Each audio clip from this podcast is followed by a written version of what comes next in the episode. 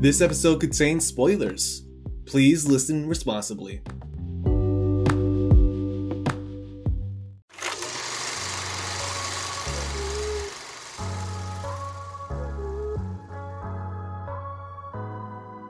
Hello, everyone. My name is Jason Ramirez, and welcome to Season 2, Episode 6 of the Hit List Podcast, a podcast where me and a guest cross up films from our watch list by watching them. I am joined today by Los Angeles based editor Noah Diamond.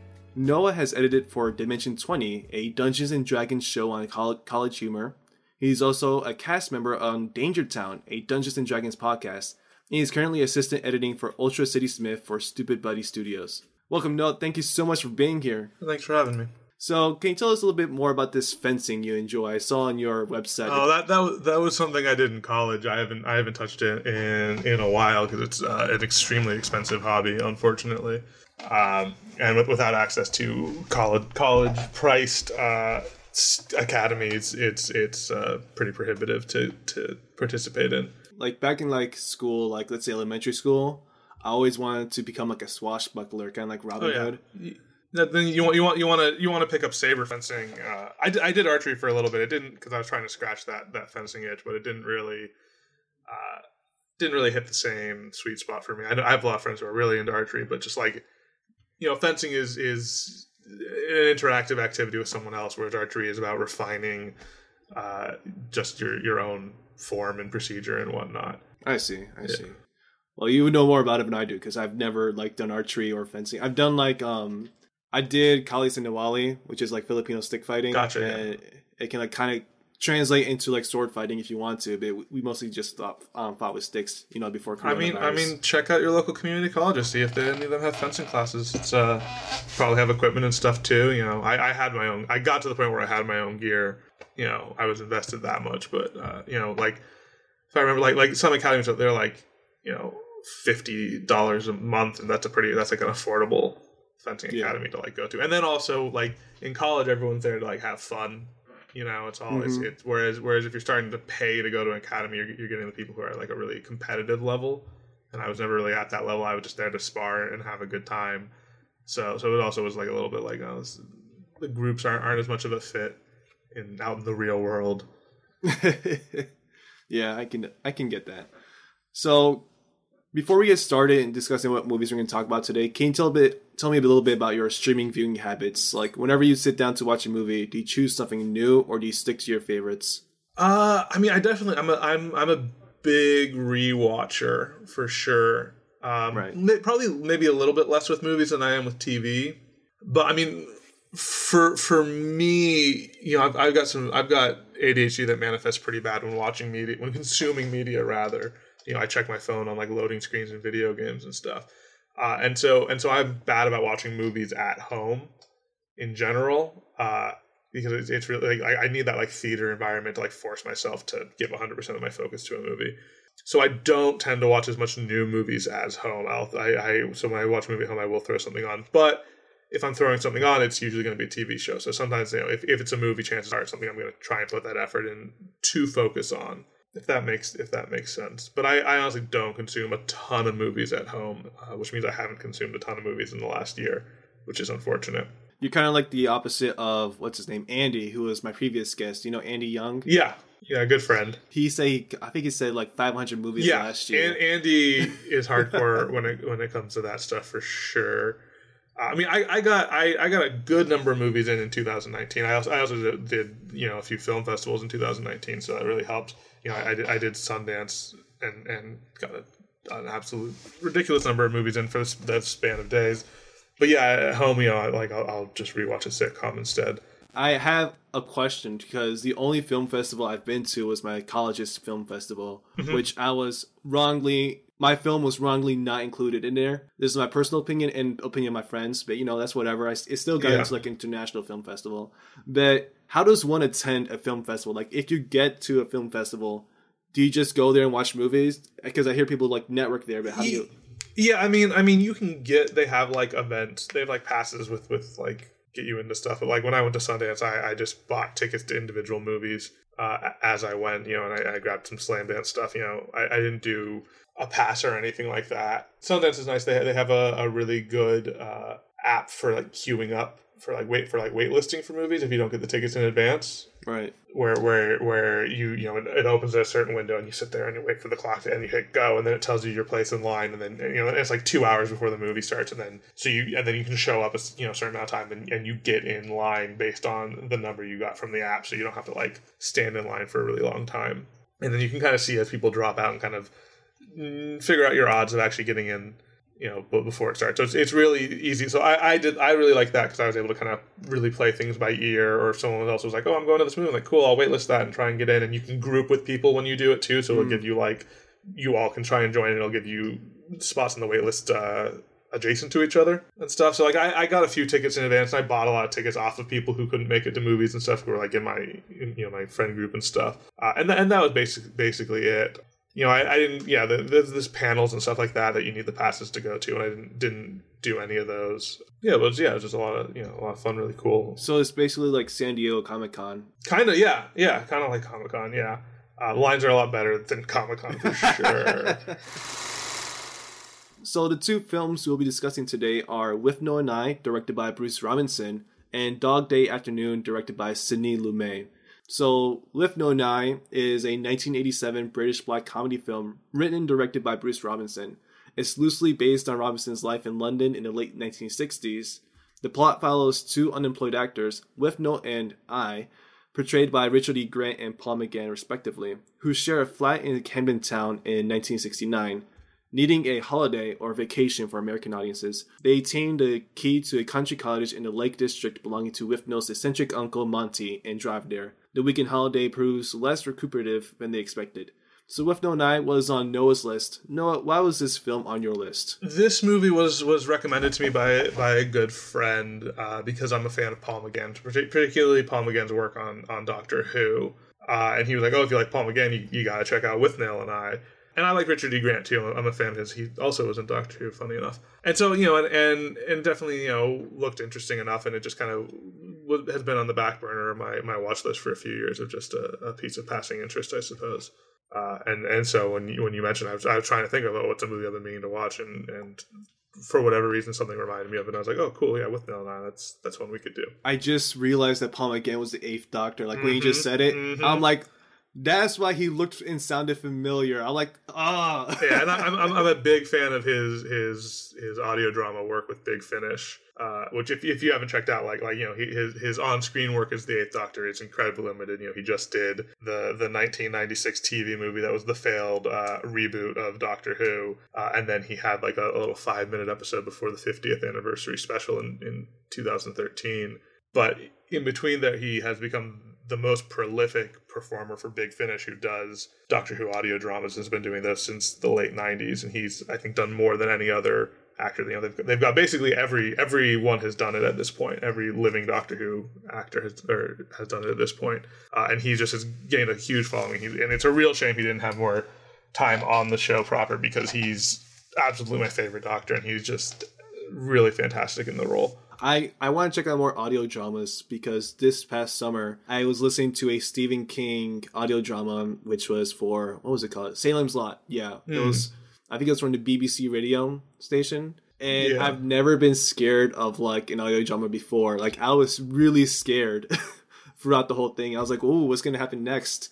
because I've never seen or read Salem's Lot, but like hearing the audio drama like felt like I was there mm-hmm. and I mm-hmm. was scared for the people. Yeah, audio dramatizations uh, can can be really great. I did uh, the BBC did a, a good one of uh, Good Omens a while ago ah. that I listened to. Uh, I I had read the book years and years and years ago. Uh, and I listened to ahead of the show coming out. It's uh, Peter Serafinowicz as as Crowley, and he does a really good job in, in the role. You know, that, those sonorous tones, very Alan Rickman performance of the character. Uh, yeah, they can they can really be uh, a really great format for storytelling. So I want to ask you real quick. I have my own thoughts, but I want to hear your thoughts first. What were your initial thoughts of Withnail and I, like as a whole? Uh, like like initial uh, after finishing it, or initial as yeah. in like when starting it. I'm being so I'm being so pedantic. Let's hear both. Like when you started watching it, what were your thoughts? And after you finished it, what were your thoughts? I mean, I kind of I was prepared going in for it to be kind of a movie, a movie about nothing. Um, you know, being being kind of a uh, one of those road trip movies. I think I, I, when I was doing reading on it, something compared to like uh, Fear and Loathing in Las Vegas, which I think is is an apt comparison. Funny enough, go like at the, at the beginning, I wondered if if it was a, a gay movie because like I was like, oh, are they are they is there something between them? Like they're they're living together. like he calls him lover, but I think it's it's like ironic uh, early on, right? Uh, and then and of course, I mean, I, I can't like there, there's a lot I liked about the movie, and it, it, definitely drags a lot. It's not a movie for everyone. It's very dry and like as you know, like as, as I read, like like one of the criticisms of the script was like it has no jokes, and it really like it, right. it's, it's very much it's it's humor through charisma more than humor right. through through comedy, and a little right. bit humor through absurdity, and I it would definitely be a terrible read. I feel like the screenplay would, would read really badly because it's it's Richard E. Grant and, and Paul McGann bring all the all the spark to it, but with everything I, I just I, I walk away from the movie and just the, they the plot line with with with Monty oh. uh, is just really hard. It like and it really sours the kind of everything about the movie for me. Right. And and like and I, have been thinking about like like it's just it's you know for, those, for those who don't know it's it's basically you know Monty who, who's played by oh uh, I can't remember that he's Vernon Dursley from from Harry Potter he he plays uh Withnail's uncle who who lends them the house and he comes and joins them and he's very he, they set up early on that he's weird because he's gay and he's very preoccupied with Paul McGann's character, uh, and and basically repeatedly tries to force himself upon him. And it's just it's as a queer man made me very uncomfortable as this kind of gay panicky plot that they did. And it takes up a good chunk of the movie. It feels like it's like third of the movie is just about how how Richard Griffiths like really wants to fuck Paul McGann, which I mean I don't blame him, but how how Paul McGann really doesn't want it, and he and he won't let up. And, and I mean, I do need to preface it like like this movie is semi autobiographical. It's it's it's culled from it's it's not specific events from the writer director's life, but it is inspired by his own life. And that that plot line is inspired by unwanted advancements he received from a director in when in something he was acting in when he was young. So so obviously like like I don't I don't I don't want to fully like discount the director's experience, you know, that he's representing, but at the same time, the you know, and the context is so dramatically different, and the execution is so dramatically different from what I can tell of, of the, the story that it comes from, and it's played so much for comedy, and the way the way it's presented, I I, I do feel like it's you know, while, while there might have been a place for him to to talk about those experiences he had as a, as a victim of, of sexual harassment, I don't I don't think the way it was done is uh, was it all appropriate? I have, I have a hard time saying yeah. that his retelling of his experiences are, are inappropriate, but or at least I did not like what, what how that was being done, and it and and it's I feel like it kind of overshadows the rest of the movie for me a, a lot. But what, how did you think of like overall, like after finishing it? I mean, like there's a lot of moments I really like. You know, I I, I hate saying this because it's his first movie, but you know, like it's I, one of the best Richard E. Grant performances I feel like I've ever seen. which which I, I, I do whenever I'm like, oh yeah, you know, David Fincher's best movie is Seven. I'm like, well, geez, that's that feels mean. He this is his first movie, he's right out the gate, you know. Uh, but but I, I, did really love Richard E. Grant's performance uh, in in this movie. It, it's funny I mentioned at the beginning that that I thought they were gay. I'm like, man, this movie, you know, which obviously once again it's autobiographical, but man, this movie would have been so much stronger if they were gay in like a queer platonic relationship, not necessarily lovers, but just like this weird dysfunctional queer platonic pairing. I'd like, oh man, it would have been such a stronger movie, uh, but it would have conformed obviously less to to reality. But you know, it all the movie already hews from reality a lot from what I can tell. Yeah. So I think you liked it a lot more than I did. I don't think I can pull up my Letterboxd review that actually let me pull it up. Let me pull it up. I think I have it here somewhere. I actually was not a fan of this movie and partly because of like the, lecherous gay man subplot right there. Yeah, it's but here's here's my review. I wrote it on February 24th, 2021 after watching this movie. I said, "The only part of the film I liked was the ending." This is the type of movie that will be on PBS right after 4 p.m. when it was filled with British TV shows and movies, and you realize that the world is not centered on your childhood entertainment since your parents can't afford cable. The classism started early for us. Early! It's like when you get lunch from the school cafeteria and learn that you're no longer qualified for free lunch, so they take the food away from you and let you starve for the day because they'd rather let an eight-year-old starve over a three dollar school lunch debt. But yeah, this movie is like that part of PBS. I regret watching this movie because it reminded me of that old hellish fear of mine when I was a child, becoming an adult and watching independent movies with no meaning. Yeah, that's fair. Honestly, it's interesting to bring up, bring up PBS. I feel like I'd like this show better as a TV show. Feel like 22 minute bites of these two characters, I would just just going on misanthropic misadventures. I would have would have been really great. Oh God! I mean, talking about you're talking about growing up. There, there's I think there's a line. I think it was this movie that where, where like Richard E. Grant is like bemoans that he's like 29 and a half, or he's turning 30 in a few months, or something like that. Was that was that in this movie, or am I misremembering from? I think else? I think it might have been in this movie. Yeah, and like I'm turning 31 in a few months, and I was just like, like I just shriveled up. But it's also felt really weird coming from Richard E. Grant because he just doesn't feel like a young man at all. And I just like shriveled up a bit on that line. Yeah, I, I think it's just you have to like. It's for me, and and I didn't I didn't expect to be defending the movie as much as I am because like I said, like I just I don't think I'll ever revisit it, and I don't think I'll ever be able to discuss it without really fixating on how uncomfortable I was. Oh yeah, during that that plot but for the stuff I liked, it was really just about enjoying aspects of Richard E. Grant and, and uh, Paul McGann's performances. I think is is where the, the, pleasure in this movie comes from is is they're just very fun actors and they work really nicely together. Which is why in a 22 minute TV show, I guess it wouldn't be 22 minutes if it was PBS or BBC because of advertising, but would be a really great format for it. Yeah, definitely thinking like if it's like a, a limited series for BBC, which is like they're famous for that like a six episode format, I think it would have been perfect for this film because it just didn't feel like a movie. And there's even stories about the production where what's his name, Dennis O'Brien, who oversaw the filming on behalf of Handmade Films, which is like the studio behind it. That, that's George Harrison's studio, right? I, I think so. But yeah, George Harrison also produced the film, like he also funded it. But Dennis O'Brien, he nearly shut the film down on the first day of production because he thought that like you said, there weren't any discernible jokes and it was badly lit.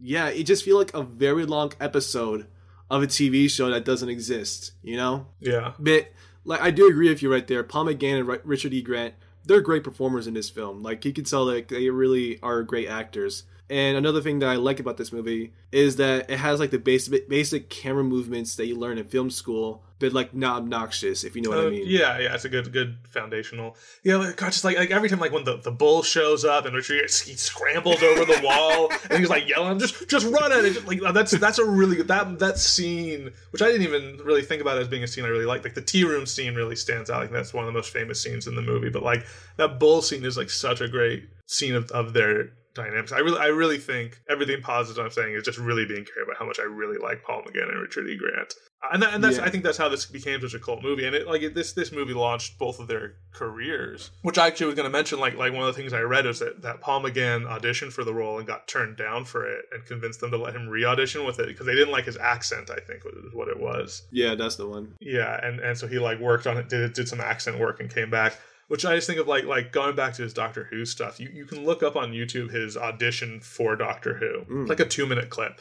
But but I love it, and this is really I'm just using that as a bridge to tell this story that I love. Is when you watch his audition for Doctor Who, you can see the moment that he gets the character. Like he's doing mm. it, he's doing the line reads, he's got something, you know, but he's kind of very much he's delivering lines and then the director, director, the, the casting whoever is behind, you know, behind the camera, gives him a, a, note about about his performance, and then all of a sudden he is the doctor. All of a sudden, his, the, the, his entire character just snaps into place, uh, and it's a really, it's kind of like a really cool piece of, of magic to see to see happen. Of just like that's the moment that he gets it. Uh, it's very cool. I love seeing those audition videos, you know, on YouTube. The most popular ones I know of are the like ET. the Office ones. Oh, I think the, the, there's the the famous one for for the kid from ET. Oh yeah, that one and, too. And, and they're like, "You you got it, kid," or something at the end. yeah, that's a very good one too. But I keep thinking like there are like other people who auditioned for roles of The Office who didn't eventually get it. Yeah, like Seth Rogen's in there, right? Yeah. if you think about it, it wouldn't be the same character of Dwight if Seth Rogen got it. Yeah. I do want to mention like too. Um, I'm a huge Beatles fan. I used to play a lot of Beatles songs back in high school on my guitar because I was that kid with the guitar. You know, I was that mm-hmm. kid. Did you play Wonderwall? Uh, no, I I did not debase myself with Wonderwall. but I did play a lot of songs very terribly. but While My Guitar Gently Weeps was one of my favorite songs when I was 14, 15. Oh, that must be a hard one. It was a very hard one. At one. least the solo. It was a very hard one. And I played on a classical guitar, so I couldn't get like the electric riffs. But in the film, the song plays, and hearing that, I was like, oh, this song right here. Okay they got this song right here right. They it's, got it it's right. tough to license Beatles songs too. I mean, obviously having yeah. two two Beatles as producers helps a lot. Yeah, there's, there's the scene where they play all along the Watchtower, the Jimi Hendrix one, and like that song goes on. They they hang on that song for like it goes like across like three scenes, I think. like they just just let it roll. Just yesterday, I tried to watch the Tom and Jerry movie. Oh yeah. Within two minutes, I was out because there's this formula that studios follow, which I'm not a big fan of, but I guess it makes them money where they'll have current songs or like hit music in the films to like draw the audience in or like the right. young audience. And I forgot the name of the song, but it was like a early 2000s uh, hip hop song. And then like there are pigeons, animated pigeons who are flying throughout real life New York. And the pigeons start lip syncing to the music, and that's when I was like, "Nope, I am not watching this." But yeah, music plays a huge part in movies, and I think like this film did a great job of like incorporating that. Like it, it had to fit, you know. Yeah, I mean, and you can definitely see a lot of influence it had, you know, as a big cult movie. Like the character of the drug dealer, I was like, oh, I've seen this character so many times. Since. Like, people, that character's been lifted straight from this movie in you know into other stuff that like really laconic you know drug dealer character. Like i was like oh yeah i have to i know this i feel like i know this guy already from his first line. Yeah. So i i do want to mention like this movie it's routinely regarded as being among the finest british movies ever made which I kind of feel sorry for them if that's one of the finest ones. But its influence has been cited by several filmmakers. So Shane Black's The Nice Guys is like partly influenced by this movie. I can see that. As well as David Gordon Green's Pineapple Express, which I can very much see that part. And Mark Duplass's Jeff Who Lives at Home. Mm. I mean, I, I, can definitely see how this movie like could be very very impactful on on someone. You know, I think there was an interview with with with the director. And he was talking about how like he always gets people coming up to him and complimenting him on, on the movie, and it's all and they're like, "Oh, I'm Withnail," you know, I'm, and it's always like they get younger and younger. Like it's like it's a movie that people keep finding in like college and stuff, or or he's getting like like it's you know, so, so now you've got he's, he's 20 years later, and it's people who are saying that to him, you know, who who weren't around when the movie was made, and and I think yeah, it's definitely like a, a movie that I can definitely I can, and that that's what makes it a cult movie is is if you find it at that right time, it, you know, they've never seen anything like that before, right? I can see it really, you know, having that impact on you, and and I can definitely see you know wanting to pull style and stuff from it, and, and yeah. So there's two pieces of trivia about the production of this movie that I found kind of what the hell if that if that makes sense. Mm-hmm. So Richard Grant he plays like a raging alcoholic in the movie, you know, with no. Yeah. But Grant is a teetotaler. So someone who abstains from like alcohol. Yeah, he's allergic allergic to alcohol and had never been drunk before. Yeah. Yeah, he he never been drunk prior to making the movie, and then Robinson, the director and writer of the film, he decided it would be impossible for him to play a character who pl- to play the character of Withnail without ever experiencing being drunk and being hungover. So he quote unquote forced the actor on a big drinking binge and Grant said that he was very sick after each drink and found the experience deeply unpleasant, which I can relate because I don't like to drink. Yeah. And the first time I got drunk, I was like, "Oh, this feels good." And the next day, I was like, "Whoa, whoa, whoa, whoa!" I, I mean, look, I, I in high school, I was in a production of Anything Goes where I played the drunk Eli Whitney and had never been drunk, and I got rave reviews for my performance of people who thought I was drunk on stage. So I'm gonna have to disagree that you can't. I was a convincing drunk high schooler. Is my point. See, that's the thing that like I really don't like about directors. I, I think it's a less of a practice now. I forgot what his name was or who was involved, but there's this movie and in the production called for like this character to be like sleep deprived, and so the actor didn't sleep for two or three days, and then another actor in the film saw him you, and said, "Hey, you're, you you're, you're talking about the story with with Dustin Hoffman and Laurence Olivier. Yeah, yeah. Uh, that that that story is kind of mis misrepresented. I it, it's the, my my dear boy. Why don't you try acting? Yeah, for for, for uh, I won't say Marathon Man. Go watch Dustin Hoffman's telling of it on. Uh, oh shit, what is it? Was it inside the actor's studio? I want to say it's a weird story, and like like it's, it's there's a bunch of other stuff. Like he was partying a lot, and like he was getting divorced and stuff like that, and was dealing with that. It, it's a it's a weird story. But the anic- the the anecdotal version that goes around of, of my dear boy, why don't you try asking acting is a very is a very good anecdote. Yeah. Yeah. Just try acting, man. Yeah. and also with the lighter fluid when no drinks a oh, can of lighter fluid. Uh, Robinson changed the contents of the can between takes from water to vinegar to get a better reaction from Grant. It's funny, I, I don't especially remember Grant's reaction. Me neither. like it's not like it's not like he spits it out and like it, it's not like it seems like he drinks it and goes, oh wait, this is disgusting and spits it out. I like I don't remember him having like an especially big or notable reaction to drinking the lighter fluid. So like he kind of wasted some vinegar right there. Well, yeah. could use it for salad. But, so, do you think you should have seen this movie sooner? Uh, I suppose. I mean, yeah, yeah. It, probably, if I was younger, would have had more of an impact on me. But also, if I was younger, I, I probably would have. Well, I mean, I would have liked it more. Cause I probably would have been less uncomfortable with the stuff we've discussed as well. Right. Which I, I not necessarily. I, I think overall, not necessarily a good thing, but it would have made the movie more enjoyable if I was blind enough to to not care about that kind of stuff. And now, a word from our sponsors. Now, back to the show. All right, and then we're also going to talk about Dog Day Afternoon, which is the movie that Jason picked. Uh, it's a 1975 uh, biographical crime drama directed by Sidney Lumet, uh, produced by Martin Bregman and Martin Elfand. Uh, it famously stars Al Pacino, John Cazale, James Broderick, and Charles Durning. Written by Frank Pierson and is based on the Life magazine article Boys in the Bank by P.F. Klug and Thomas Moore, which chronicled a 1972 robbery and hostage situation uh, led by John Wojtowicz and Salvatore Naturli. Naturiel, I'm not, I'm, I'm sorry, everyone, uh, at a, a, Chase Manhattan branch in Brooklyn.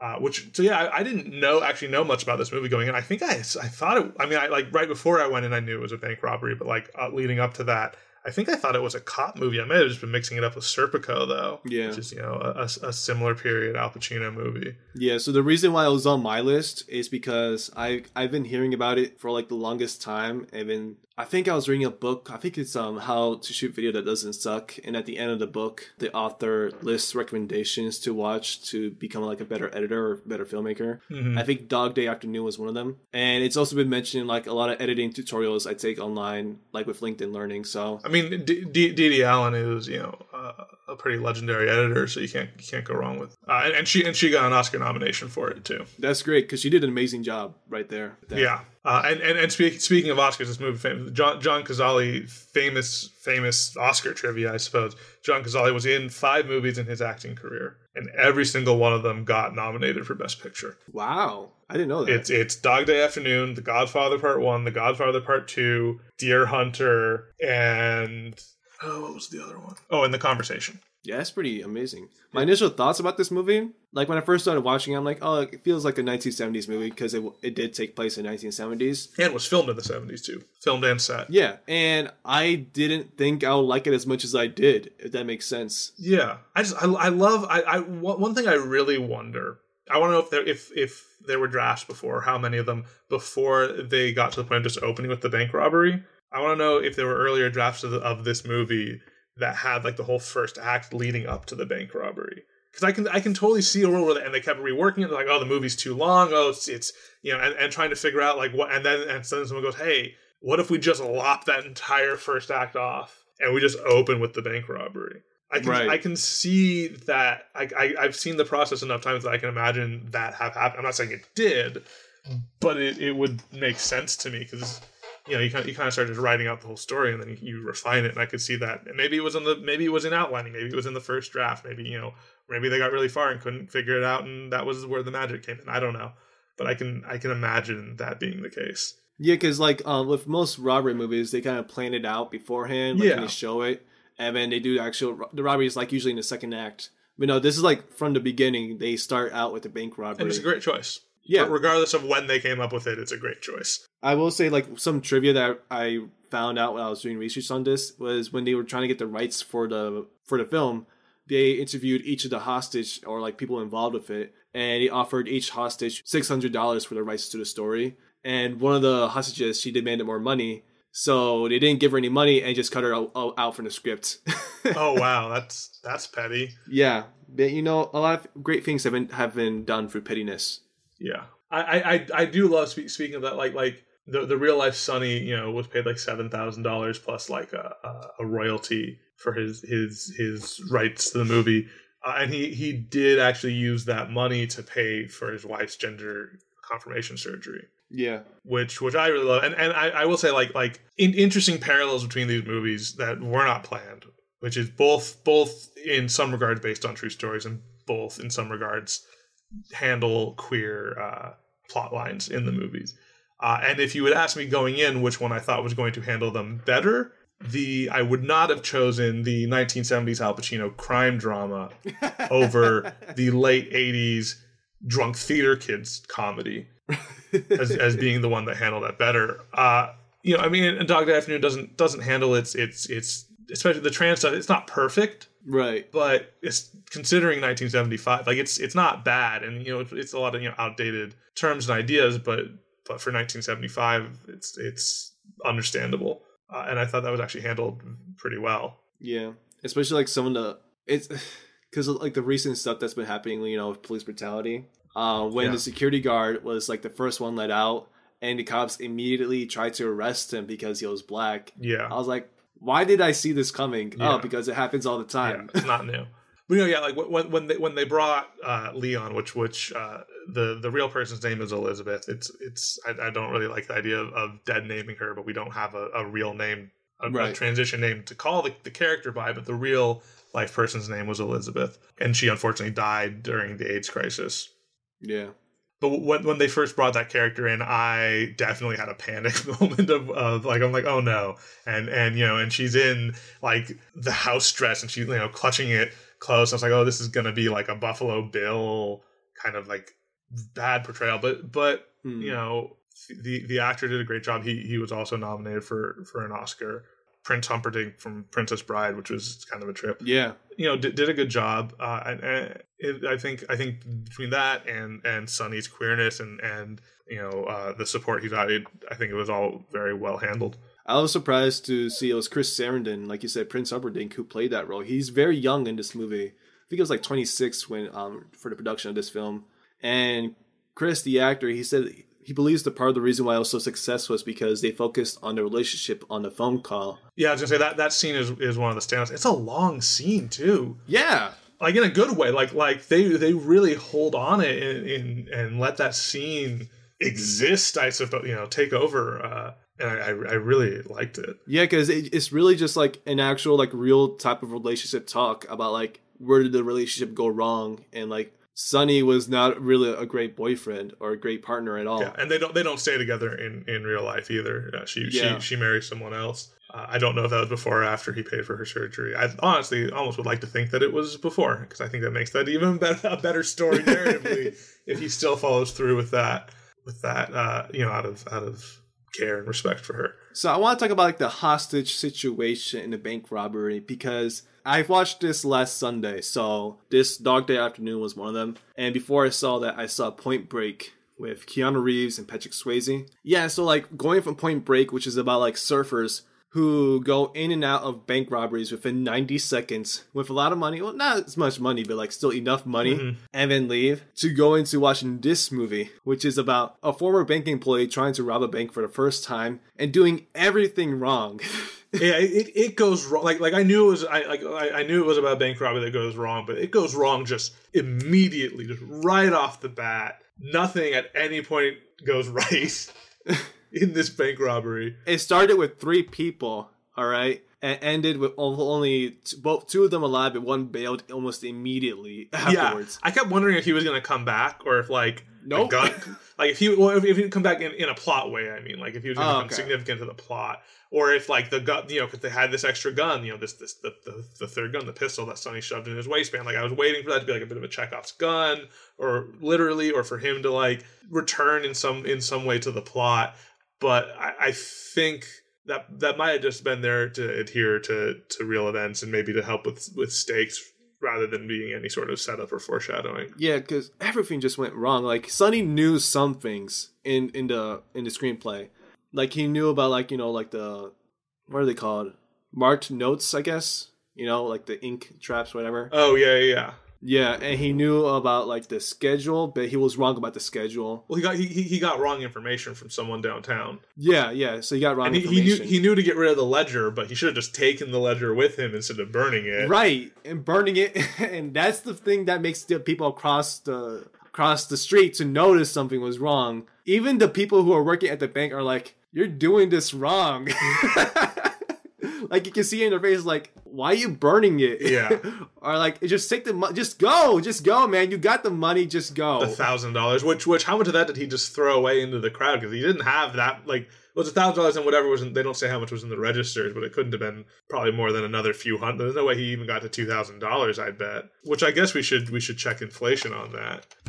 Let me see. So thousand dollars, probably like five thousand dollars now. Let's let's look at the inflation calculator. Do you have one up right now? Yeah, I do. Uh, a thousand dollars is worth about uh, sixty two hundred. Okay, so that was close. That was close. Uh, is it worth sixty hundred to do? I think I think he ended up doing five years in, in prison. He got he yeah. got sentenced to twenty and, and served five. It's not worth it because yeah. oh man, that is not worth it. He he should have just left immediately. But we all that's like that's kind of like the whole part that's entertaining about this movie because like shoulda coulda woulda yeah is like drama, you know. Yeah. And let's talk about the hostage situation so both the police and Sonny need to take classes or courses on communication. Okay, as a communication major, I can say that they needed to. Well, you don't need to have a communication major to know that they needed to have better communication.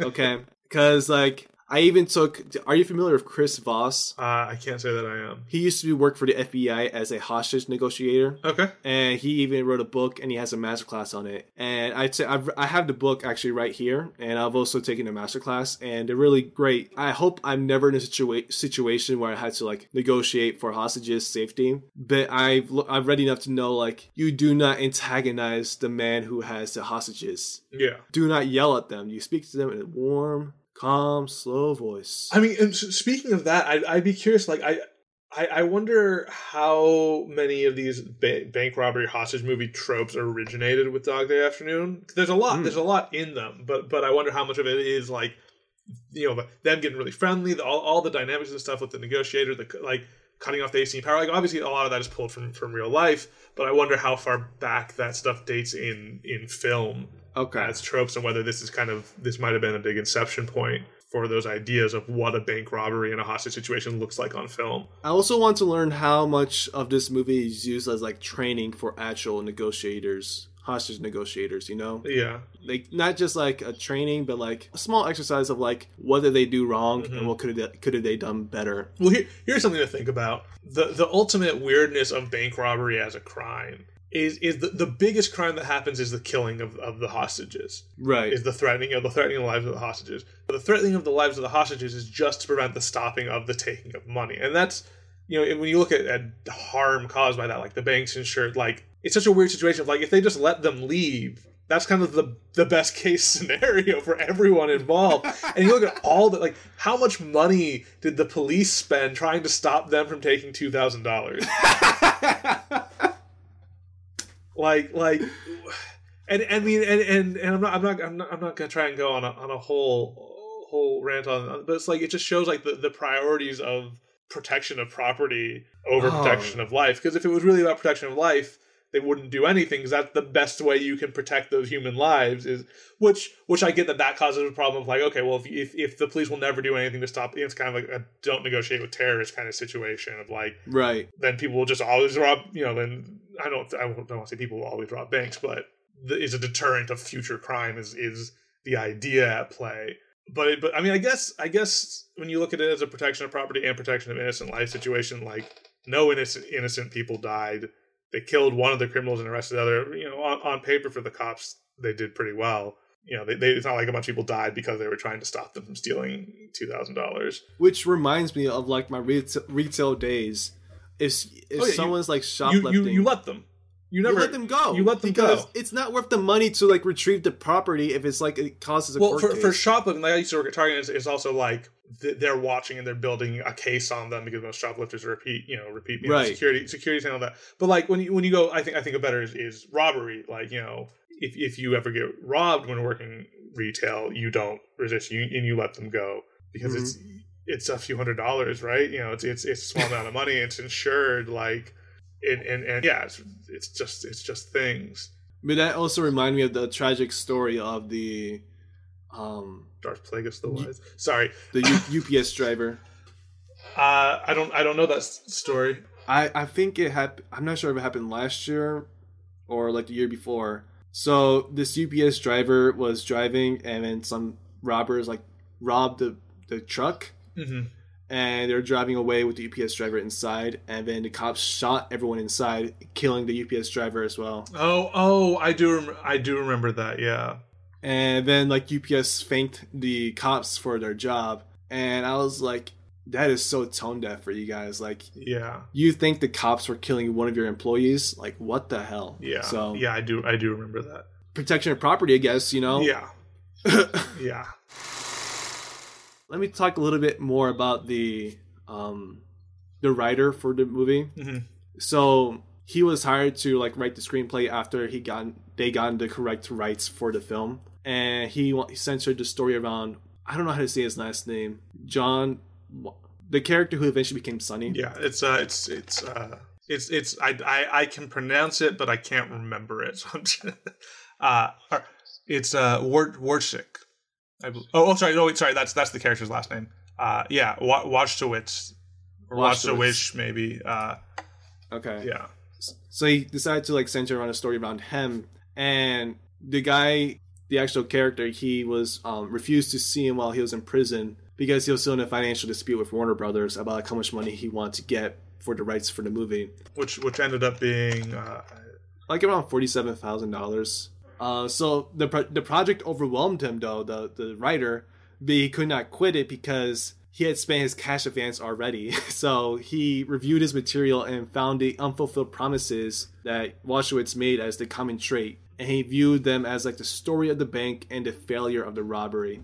So I guess that's kind of like what the whole re- reason was for mm like how it started and why it ended in that way. And Al Pacino, he agreed and backed out of the film three times before he finally accepted the role. Huh. so he's like, "Okay, I'll do it." Nah, I don't want to do it.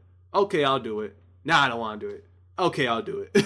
nah, I don't want to do it. Okay, I'll do it. So that was Al Pacino, and I was like, the people who are making this film must be very patient people because after the second backing out, you probably would have hired the next person. But I guess they really wanted him to do it, and he did do a really good job with this movie. And much of the cast that, in, that was in this movie consisted of actors that Pacino performed with in off-Broadway plays. Oh, interesting. And then I mean, him and Cazale were both in The Godfather had already happened by this point. Right, right. Which is I'm, I'm just reading about his complaints about the accuracy, which he calls the movie about thirty percent accurate. One one big thing being that he he had already left his wife and he didn't like his his his, his first wife and he didn't like the portrayal of her and the way they, the movie blames her for him him oh, cheating. Yeah. Well, but something interesting is is is he doesn't he doesn't or he the movie doesn't like the movie insinuates that he sold out John Cazale to the police. Yeah, which I don't.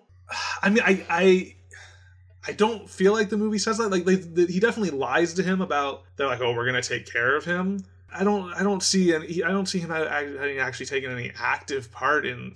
in so he's he's very uncomfortable. He says no, don't do that. He says I'm not to sell him out. He didn't do do anything. He just kind of did that one lie to to placate him or to not not rile him up. Speaking of which, um, Sal, the character of Sal, I was very terrified. I was scared that he was going to do something. Yeah, did like you, he was. Gonna, did you feel the same way? He, he had like yeah, he was really he was really building up, you know. And there's that, there's that moment when he like early on calls him over. and He's like about about about wasting, and you think he's gonna be like, oh, like, and he's like, I can do it. I'm ready to do it. And you're like, oh, jeez, like it's it's a a turning point in the movie. One point that I was really anxious about was when one of the hostages asked for a smoke, and he says, "Are you a smoker?" And she's like, "No, but why not?" And he says, um, smoking can kill you, it can give you cancer. And she's like, okay. She she scoffs at it too. It made me wonder like what what was the state of awareness of of the dangers of cigarettes and probably not like she she scoffs at it almost as if he was like oh vaccines will give you autism like like the, the, her response to him saying that is almost like it's this weird fringe ridiculous statement I think it was more in line with like more because of the circumstances. Because of the circumstances, like you're you're committing robbery and you you're on the verge of like killing us, but you're worried about my my health. Yeah, that's I fair. I think that's what she was concerned about. Now with like the vaccines and autism. But you, you see, you, I do I do know what you mean. I do know what you mean. That that part when um she scoffs at him and like kind of makes fun of him, I was like I was scared for her. You know, I was like, oh, he he he has a gun, and you're making fun of his beliefs. Please. Yeah, I, I, I, definitely think, especially like there, there, there's, I think we we maybe both expected this to turn into like a bit of a Tarantino affair at the end of the movie, you know, and go and go that direction, uh, you know, or, or, a Bonnie and Clyde, which Dede Allen also cut Bonnie and Clyde, so that would have been appropriate. Really? I guess, yeah, I guess, I guess, uh, I don't think that's necessarily the type of movies that Sidney Lumet tells as much. I think, I think that that's not something that's good. Also, also, once again, uh, reality. at, le- at least in broad strokes. Gotcha. One final thing I found interesting was to capture Pacino's movements in like a natural fashion. Lumet integrated the use of roller skates and wheelchairs for the cameramen. Okay, I thought you meant for, I thought you meant for Al Pacino. No, no, no, no. he would like move them around as Pacino was like walking around uh, the whole bank. And nowadays that'll just be like a what do they call it? Um, a dolly. Yeah, a dolly. Yeah, a steady cam. But no, they used uh, wheelchairs and roller skates back then for that. I'm sure dollies existed at the time. It's not a recent technology. I, I wonder if the reason for that, if I had to speculate, is was to keep the movement more organic. Yeah, because because a, a dolly track, you, you really have to plan. You know, you have to set up the track. You have to. It's a lot. It takes a long time to set up the track and get it so it's perfectly even and smooth. So you can get and you get that predetermined kind of movement. And I wonder if if he really wanted to be able to do more of a which which would make it more like a Steadicam rig of more of a, a f- dynamically following Pacino and matching his movement and energy. It's probably why he would have chosen to do to do something freeform like that over a, a dolly. Well, Lumet also said he wanted to be like uh, like it was shot by a TV cameraman. Yeah, yeah. It, it, it that's, uh, that's why it's a, it, it also makes it yeah, the dolly is going to be like so smooth and like Star Trekky, right? And and and the wheel, you know, being on on a wheelchair or roller skates, it's gonna it's gonna keep it smooth. It's gonna keep it from you know running and jostling, but you're gonna get more of that drift and float and that kind of energy. I think that makes a lot of sense. Definitely.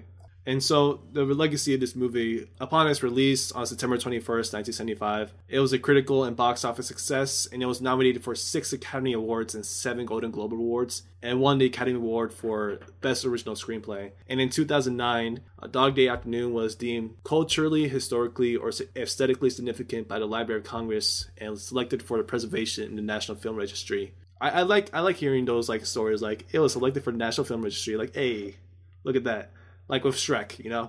hey, the first movie to win Best Picture for animated film. Really? Mm-hmm. Okay, okay. I'm really, I'm really happy for Shrek. You know, seeing it grow, like I've grown with it. You know. yeah, yeah.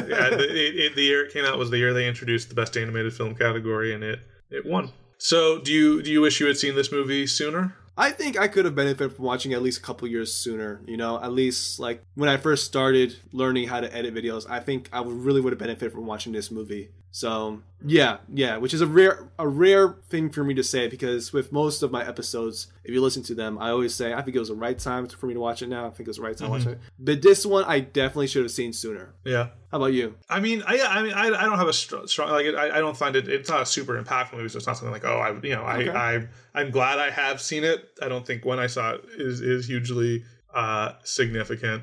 Yeah, I mean, I just it's I just keep thinking about if you if you haven't seen Jack and Jill but there's the the, the, the Dunkaccino scene I have seen, and it's just watching that after watching Dog Day Afternoon. If if you haven't seen that clip, is just a while. And he references Dog Day Afternoon. He references all a bunch of his movies in it. It's just like it's an experience. I'm sorry, it's a, a tangent, but it's it's it's something. We reached the end of our discussion. Noah, thank you so much for being here. It's my pleasure. Before we leave, I want to ask were the movies a hit or miss with you? Uh, I mean, Dog Day Afternoon was definitely a hit. Uh, and, and Withnail and I, oh God, I have just such conflicting feelings about it. It's so, it's so hard to say. Uh, and, and it, it's, I, I, I, can't say for certain on Withnail and I, like, it's definitely gonna stick with me. Okay. That's fair. That's fair. It hit in that regard of it, it connected, regardless of its, uh, a good connection or bad, there, there is a connection. I see. Uh, you know, I, it, will it'll stick with me. I would say for me, Dog Day Afternoon was a definite hit for me, and Withnail and I a huge miss for me. You, you know, you know, and I, I, feel like honestly, like like I enjoyed Dog Day Afternoon. I really liked it, but like I probably will end up talking about Withnail and I more because Dog Day Afternoon is like yes, that was a very good movie that I saw. It's a it's very esteemed, but Withnail and I like there's more to to say in both in both directions. I forgot to mention the cop scene in Withnail and I. Get in the fucking van. I feel like as soon as that line, I was like, I've heard that line referenced. Like like the, the, that that bit or that character has been referenced in some way because it felt very familiar. Yeah, it did. Or that did. that specific joke felt very familiar to me. It was very odd out of nowhere, and uh, the voice was very high. It was like, whoa!